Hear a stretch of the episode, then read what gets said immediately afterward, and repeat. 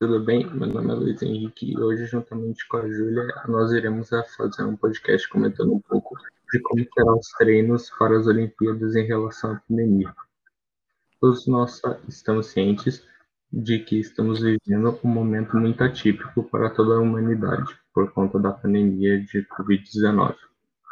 Porém, mesmo com essas situações, a Olimpíada de Tóquio ocorrerá, para que, para que a gente possa... É, ter um mínimo de normal como era, como ocorria antes.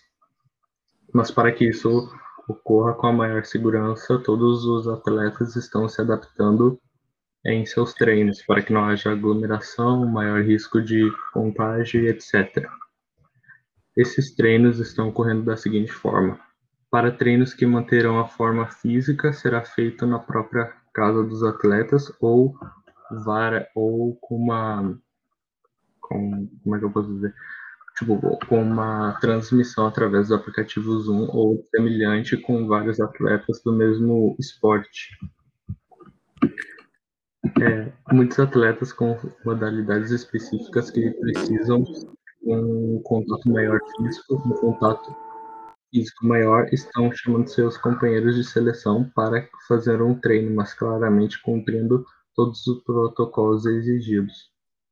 É lógico que nós, como é, espectadores e torcedores, a gente não tem como prever ou saber como serão os treinos dos atletas daqui a alguns, algumas semanas, que vai ocorrer as Olimpíadas, mas a gente tem como ter uma previsão, e claramente é, será cumprido todos os protocolos de segurança e exigência para a proteção de todos.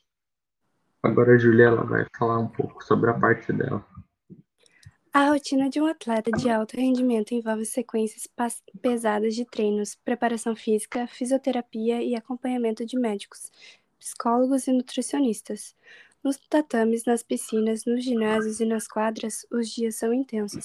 Nada parecido com o imposto pelo período de quarentena e isolamento social provocado pela pandemia de novo coronavírus, que fechou as portas de clubes e adiou os Jogos Olímpicos de Tóquio para dois mil e vinte e um. Impossibilitados de treinar da forma habitual e com um ano extra no calendário olímpico, os atletas adotaram uma nova palavra ao momento vivido, adaptação. É uma sensação nova, uma experiência que todos os atletas estão vivendo agora. É complicado porque não conseguimos treinar como gostaríamos, mas a gente sabe que é desse jeito e que tem que se adaptar, trabalhar com o que a gente tem. Não é momento de ficar se lamentando. A gente tem que manter o corpo ativo e estar preparado para quando voltar, que a gente não sabe quando vai ser. Avalia o macetenista Victor Ischai.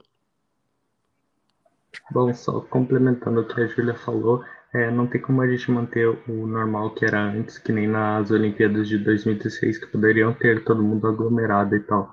Mas certamente agora, é, com, cumprindo os protocolos de segurança e usando... É, fazendo o distanciamento das pessoas, logicamente que é, será possível fazer um novo normal, digamos assim, um, é, treinos adaptados para a segurança de todos.